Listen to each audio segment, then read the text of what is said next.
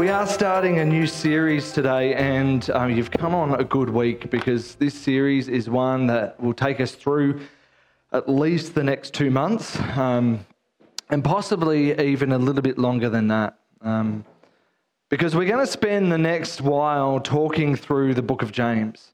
And uh, it is an incredible book. I've spent a bit of time, just get my t- cables sorted here, sorry. I've spent a bit of time um, reading it and working through it um, over the last couple of months as we've been preparing for this series. And um, if you haven't looked at it recently, uh, if you haven't read it before, um, if you have, you've heard a series preached on it, um, this will be a, an awesome opportunity uh, for all of us to, as we open God's Word, regardless of how unfamiliar or how familiar it is, to allow the Holy Spirit to really reveal more of who God is, more of his character, more of his nature, and more of his design for us to live.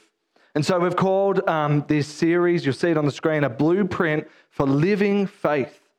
One of the questions that often comes up for people who've been Christians, whether it's for a month or for 25 years, is how should I actually live? How should my knowledge and my understanding of who God is um, actually shape my day to day? How should it look different? And we're going to work through this um, because the message of the book of James is really quite simple. I'm going to give it to you now, all right? I'm not going to wait for the great reveal in like eight weeks' time. I'm giving it to you up front, and we'll give it to you over and over again because the message is really, really simple. There is one central theme to it, and it is that people who know Christ should act like they know Christ. It's quite simple, isn't it? People who know Christ, who have encountered Christ, who have discovered a new way of living, should live in a new way. Our thoughts, our actions, the fruit of our lives should look different because we know Christ, because we have received Him as our Lord and Savior, and because we have entered into His family. And so, James, throughout his book that we're going to look at, implores us, each one of us, into a new way of living. He implores each one of us into loving what we know is true. And that can be a really hard thing, can't it? There's something incredible about watching um, children develop.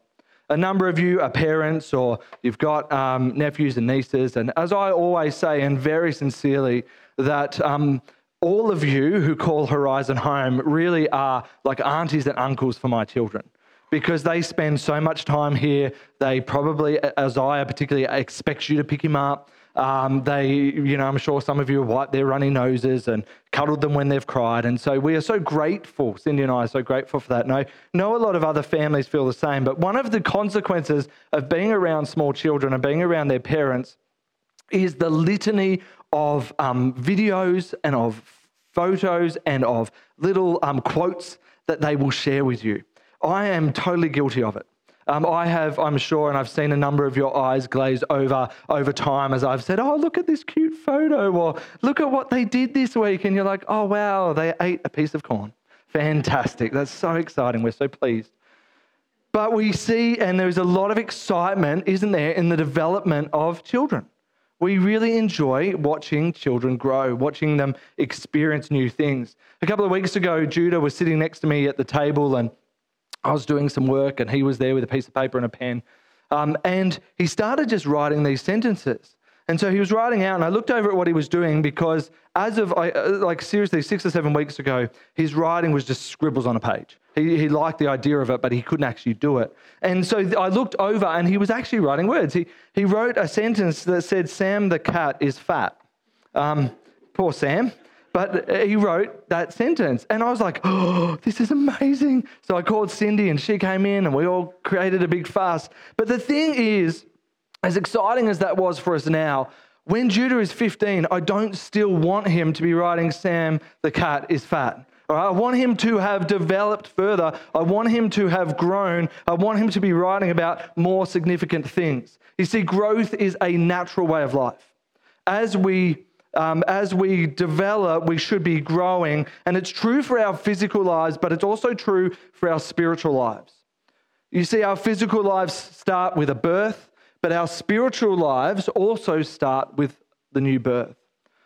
Over in uh, John's Gospel, and don't worry about turning there, we are actually going to get to James. Don't worry, I'm just doing a long intro, so just buckle yourselves in. But over in John's Gospel, Jesus is having this discussion with one of the prominent religious leaders of the day named Nicodemus. And Nicodemus um, comes to him, comes to Jesus under the cover of night, and he's trying to work out who Jesus really is. He's trying to explore that. And Jesus says to Nicodemus that if you want to enter the kingdom of heaven, he says to him, you must be born again. And they have this conversation with Nicodemus, trying to understand what it means to be born again. And there's quite a comical kind of exchange if you have a look back at it at some point. You see, the new birth is not just mentioned there, but Peter picks up on it in 1 Peter chapter 1, 23, when he says, You have been born again, but not to a life that will quickly end. Your new life will last forever because it comes from the eternal, living word of God. You see, just as our physical lives begin with a birth, so do our spiritual lives, but that is only the start. Just as we expect babies to grow after birth, they have to go for regular checkups, they get measured and they get weighed, they get poked and they get prodded. Um, we expect them to be growing, but just like they are growing, um, we should be growing too. As we receive Christ as our Lord and Savior. And I think the thing that sometimes worries me is that we think about spiritual growth as like an incredible thing for an individual. So we see someone and we go, wow, they're really growing.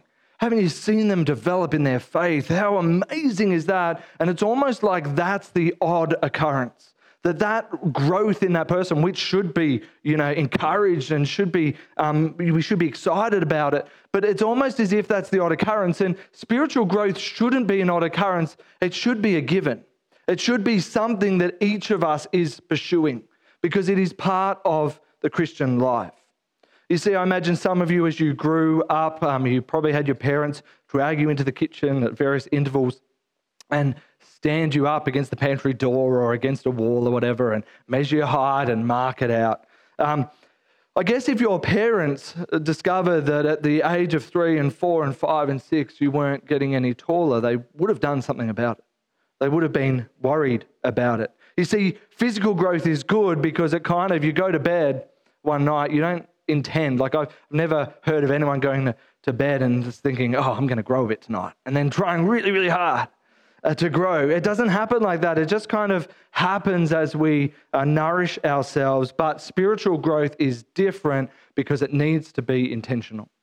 We need to be intentional about it. Charles Spurgeon, a very famous preacher, said this In the church of God, there are children who are 70 years old. Yes, little children displaying all the infirmities of declining years. It is not a pleasant sight to see grey headed babies, yet I must confess I have seen such. One would not like to say of a man of 80 that he had scarcely cut his wisdom teeth, and yet there are such, scarcely out of the nurse's arms at 60 years of age. Spurgeon had a way with words, didn't he? If I said that, you'd all be angry at me. On the other hand, it's not me, it's Spurgeon, blame him. On the other hand, there are fathers in the church of God, wise, stable, instructed, who are comparatively young. The Lord can, grow, can cause his people to grow rapidly and far outstrip their years. And so it, fo- it flows on, doesn't it? It follows naturally that as we uh, live the Christian life, that we need to be intentional about pursuing growth. I've heard people complain, um, and particularly complain about their church. When people hear that you're a minister, they feel like they can kind of um, dish on their own church. Um, and so I've heard people complain, not about this church, mind you. I'm, you know, none of you I'm talking about. But they say, I go along to church on a Sunday morning. Um, I'm just not being fed. I'm just not growing. Now, you might have said that. I'm sure I've said that at times. It's the natural kind of response to frustration or, or when we feel a little bit stagnant in our faith, we will say, Oh, I just feel I'm not growing. But your, while your involvement in church is an essential part of the Christian life, and that's not a pastor saying it, that's what God's word says, it's an essential part of the Christian life. While it's essential, it is not the one time each week where you should be getting nourished. You see, that would be like a five year old saying, uh, only eating once a week and saying, I just don't know why I'm not growing. But we would think that was crazy, wouldn't we? And so each one of us has this responsibility, uh, empowered and equipped and encouraged by the body, the, the fellowship, the family of Christ, the people around us, by our connect groups, by the people that are mentors and, and have got good relationships to us.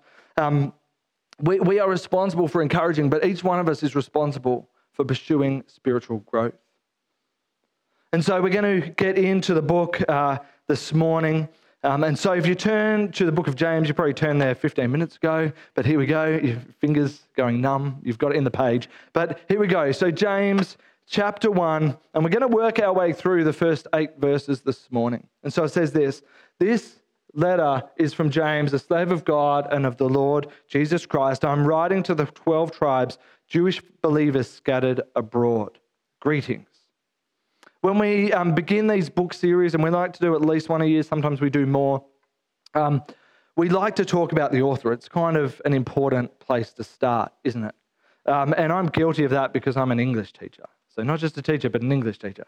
So, we like to understand authors. Um, but the, the author of the book of James is, um, unsurprisingly, someone named James. Um, and he gives us a little bit of an indication. He describes himself at the start, a slave of God and of the Lord Jesus Christ. Virtually every New Testament scholar um, and commentator um, is convinced that this is not the disciple James. You see, the disciple James is um, believed to have died prior to this being written. It's not the disciple James. Instead, this letter is written by James, who was the half brother of Jesus. And so it's an interesting uh, person, an interesting perspective. We know that uh, Mary and Joseph, after the Immaculate Conception um, of, of Jesus Christ, we know that they went on to have other children. Now, if that's new to you, if you look at Matthew 13, um, in verse 58, when Jesus is teaching in his hometown of Nazareth, the people begin to question who he is. They begin to challenge who he is, and they say, Where does he get this wisdom? Where does he get this power to do miracles? And then they scoffed at him and they said, He's just the carpenter's son. And we know Mary, so we know his parents, his mother. Uh, we know his brothers, James, Joseph, Simon, and Judas. And all his sisters live right here amongst us. Where did he learn these things? And so we know that James is the brother of Jesus, the half brother of Jesus. We know too that based on the way that they would list names um, in these texts, that James was most likely the next born child of, or the next born son at least, of Mary and Joseph. Um, and so imagine, and I was thinking about this as I was writing this sermon a few weeks ago, imagine having a perfect older brother. Now, I, I didn't have to experience that. Um, and I don't think any of you did either. But imagine having a perfect older brother. How annoying would that be? While you're living your life, while you're messing up, while you're working things out, um, particularly in those teenage years, um, you know, here's Jesus who has always got a tidy room, who is always eating his vegetables, who is always doing exactly what Mary and Joseph ask him uh, straight away. It kind of sounds the dream, doesn't it? Unless you are the brother that is the next oldest and you're being compared.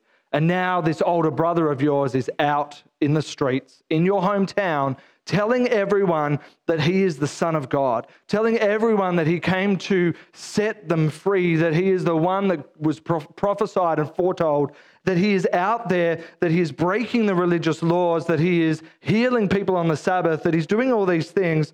And I don't know what reaction James had. But I wonder if he was angry.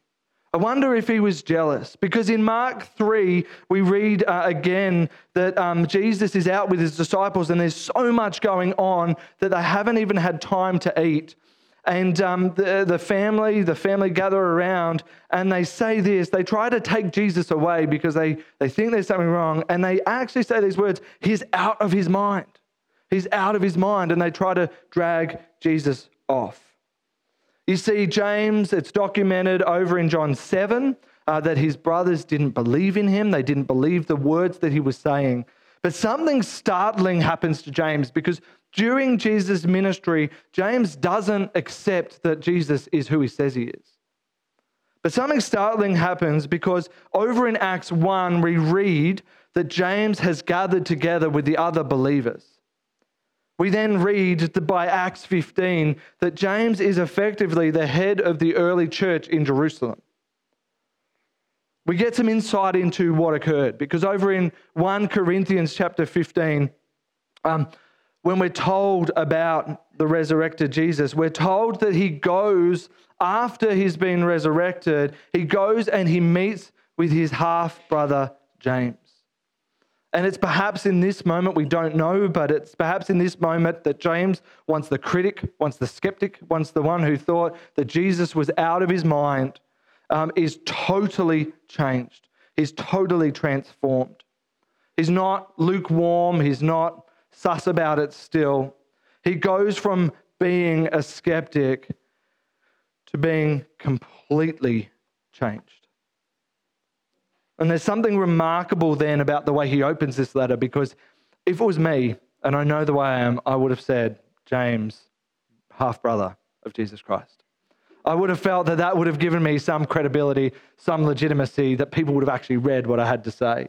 But he doesn't, does he? He writes, James, a slave of God and of the Lord Jesus Christ.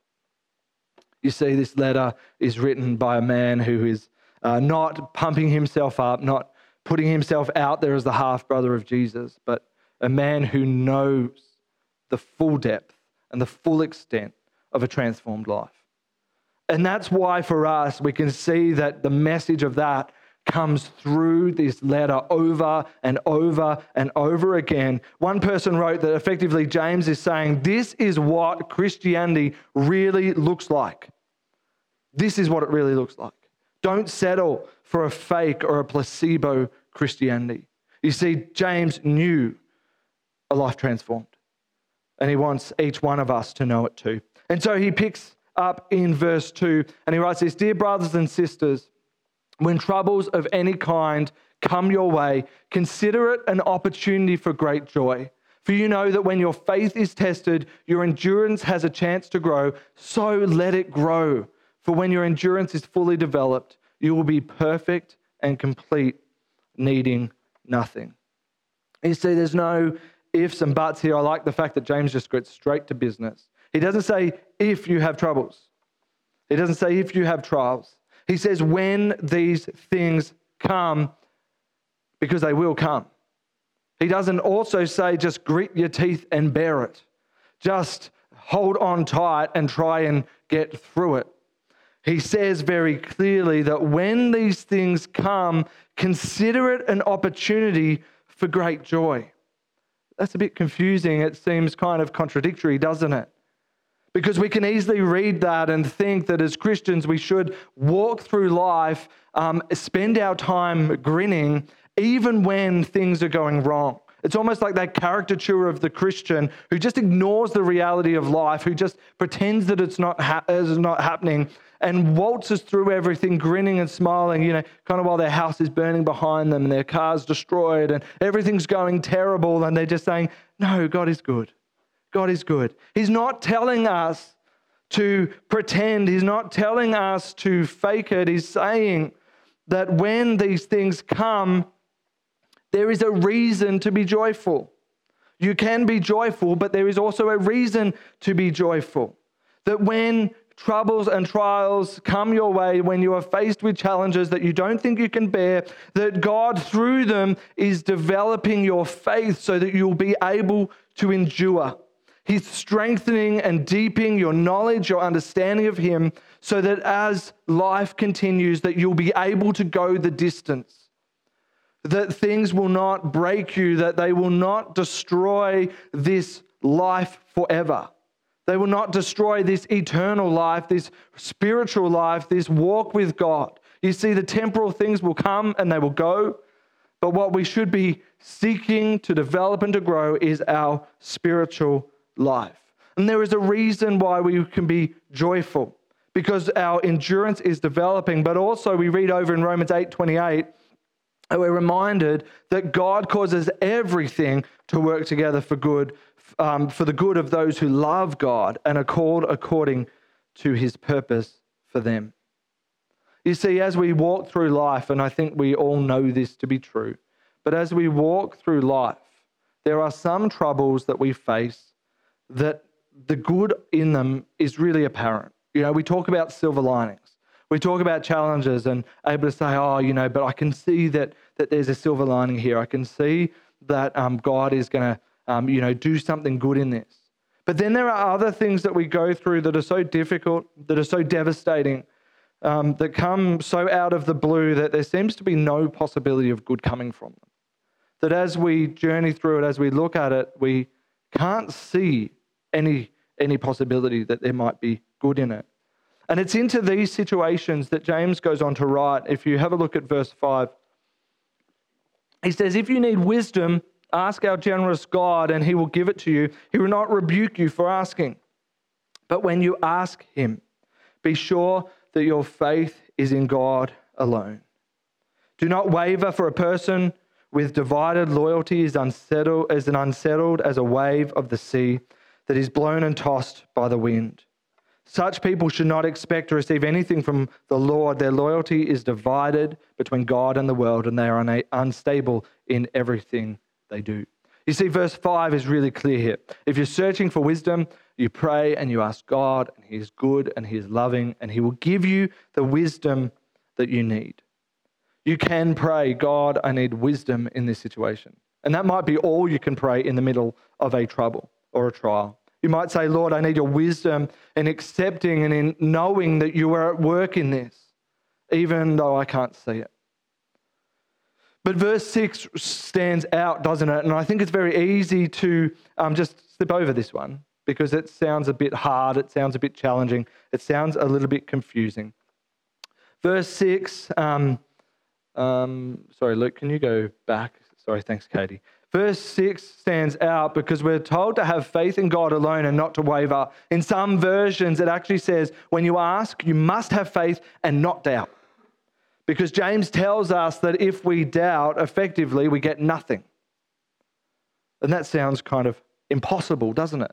Like when I read that, I think that might be good for those, um, you know, super saintly, faith filled Christians who just have complete faith in every situation.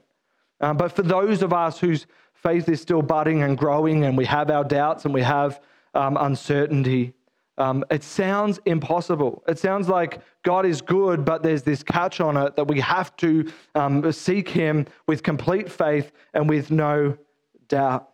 But it's not what is being said.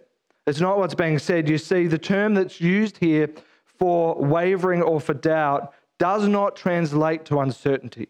It doesn't translate to that. You see, God understands uncertainty. One of my um, favorite encounters, and most years we do a series called Encounters, and we just look at these snapshots of people who have met Jesus um, in the Gospels. But one of my favorite is over in Mark 9, where a man comes to Jesus and he's seeking healing um, for a family member, and he says to Jesus, Lord, I believe, help my unbelief. Lord, I believe, help my unbelief. And Jesus doesn't say to him, All right, go away. And when you don't have any unbelief, then come back. And then I'll think about it. He doesn't say that at all. He has compassion on the man and he um, heals and performs that miracle in his family. And we are to come to Jesus with our doubts.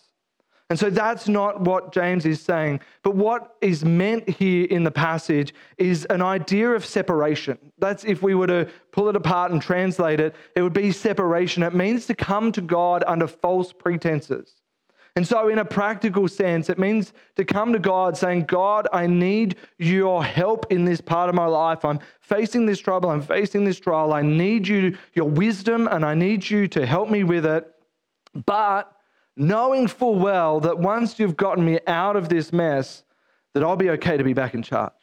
That I'll be okay to run things again. That I'll be okay to take back control of my life once you've just fixed this thing that I need your help with. It's that kind of approach that James is writing about here. It's that kind of uh, double mindedness that, as James says, is not going to be heard. In fact, not only will you receive, not receive the wisdom you're looking for, but your life, and James gives it to us, your life effectively will be unstable. He uses that example of the wave of the sea that is tossed about like the wind. We know that in a practical sense, don't we? We know that if we're running to God and saying, God, just help me fix this trouble, help me fix this trial. But then once I'm out of it, I'm going to go back to this other way of living, back to this time where I've got control of my own life, where I'm in charge and I don't need you anymore. Uh, of course, that's going to create within you a complete lack of stability because you are running back and forward, trouble and trial, plenty of which of your, of your own making, but then running back to God and saying, God, God, help me get out of this just so I can go back, ignore you again, and get back to the way that things are. And it's that that James says will not be heard. Not doubt, not uncertainty. We need to bring these things to God. You see, James, his ultimate call is he's calling us to live lives of practical faith. He's calling us to live lives of practical faith. And so I want to, in the last five minutes this morning, I want to just leave you with three thoughts as this opening to this book. And there are things here that I would encourage you, as much as um, it's easy to walk out of here and forget about, I'd encourage you to ponder these things this week. The first one is how committed am I? And you have to answer this for yourself. How committed am I to pursuing spiritual growth? I want to encourage you to reflect on this. As we work through the next couple of months, as things come up that challenge you, as things um, are brought out of James that you find uh, a little bit uncomfortable, they make you a little bit uncomfortable in your seat. I want to encourage you to be looking at that, exploring it in depth, but wondering about the practical realities of your life. Have you arranged your life in such a way have you arranged the priorities and the rhythms and the routines of your life in such a way that you are pursuing spiritual growth? Because many of us miss that. Many of us miss that. We get busy and we get full and we get um, kind of running from one thing to the next. And um, all of a sudden, our life is being ordered, but it's not been ordered by us. It's been ordered by the demands around us. And I'd encourage you to think over the next couple of months. You've got a long period of time to think. I'd encourage you to think Am I committed to pursuing spiritual growth? Does the fruit of my life, does the outworking of my life, does my daily thoughts and habits and actions and words, do they reflect a transformed life? The second thing that I challenge you with is this one Can I trust that the troubles I face are not random, but instead that God weaves all things together for my good? Can I trust that? You see, when we're caught in the midst of a trouble or a trial, it is so hard to see God's goodness. It can be so hard to believe that God is still at work, that those troubles and trials are doing us damage rather than growing us. And absolutely, some of them do. They, they cause um, really difficult moments. And often we spend time healing and recovering, and those that's really important.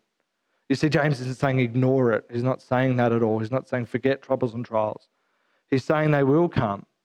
But when they come, take confidence that God is able to work those things for your good, that He is able to grow you out of them, that, you, that your faith is being tested and it is being tested, it is growing so that your endurance grows, so that at the end of your days on this earth, that you'll enter the kingdom because your faith has been strong, because you have been able to follow Christ. Because that is the eternal life, isn't it? That is the eternal life. You see, it's easier in times when we're not facing troubles and trials to begin building and equipping that in our lives. Begin building that and equipping that. And one of the things is by being completely sure of our salvation. We'll talk in week five of this series about the fact that James is not preaching a gospel of works. Some people read it and they misunderstand it and they think James is saying you have to do these things to be saved. He's not saying that at all. He's saying once you've been transformed, then, then order your life in this way. Then seek God. Then be living transformed. And so, as in those times where you are not facing troubles and trials, I would encourage you to be growing, to be seeking, to be pursuing God, to be filling your life with good things, with God's truth, so that when those things come, the default is not the lies of this world. It is not the confusion in your mind. The default position is the truth of God's word.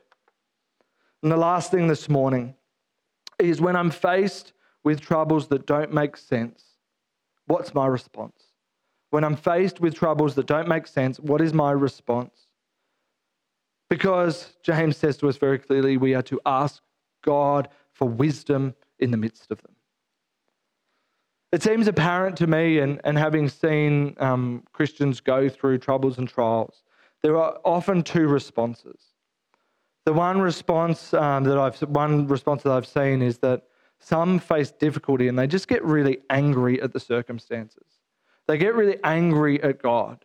They get really angry that they've um, God uh, has allowed these things to happen, or that you know God has made these things to happen. We tend to kind of put those things on God, and and I've seen people do that, and as their anger has and bitterness has taken hold in their life, they've pulled away from Christian community.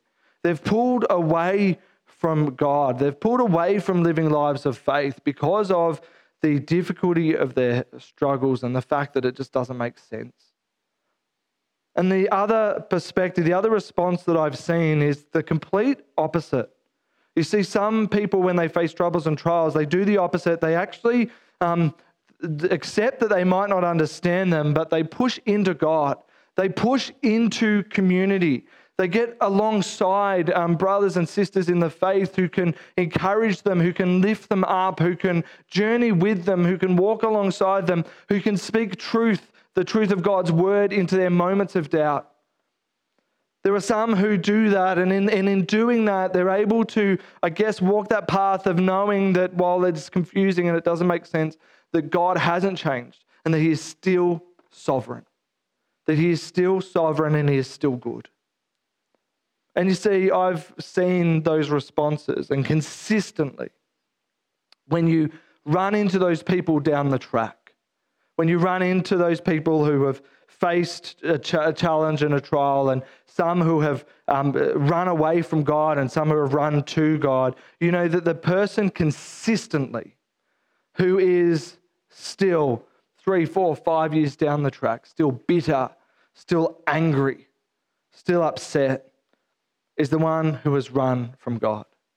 And the other person is more often than not full of joy full of surrounded, a life surrounded by community, full of a life still being lived pursuing spiritual growth. And I know for me which one of those I want because we know troubles and trials will come. But we know that when we seek God, that He's good, that He is sovereign. And that in a community like this, that there are people who will journey with you, who will walk alongside you, who will pick you up when you're down, and will speak truth into your life. And that's an incredible encouragement, isn't it? Let's pray. Lord God, we uh, thank you for your word. Lord, we thank you for this book uh, that we're going to spend the next couple of months um, pulling apart and unpacking. Lord, we um, thank you that it is challenging, that there are bits of it that are hard. Um, Lord, but we thank you that every part of it is life giving.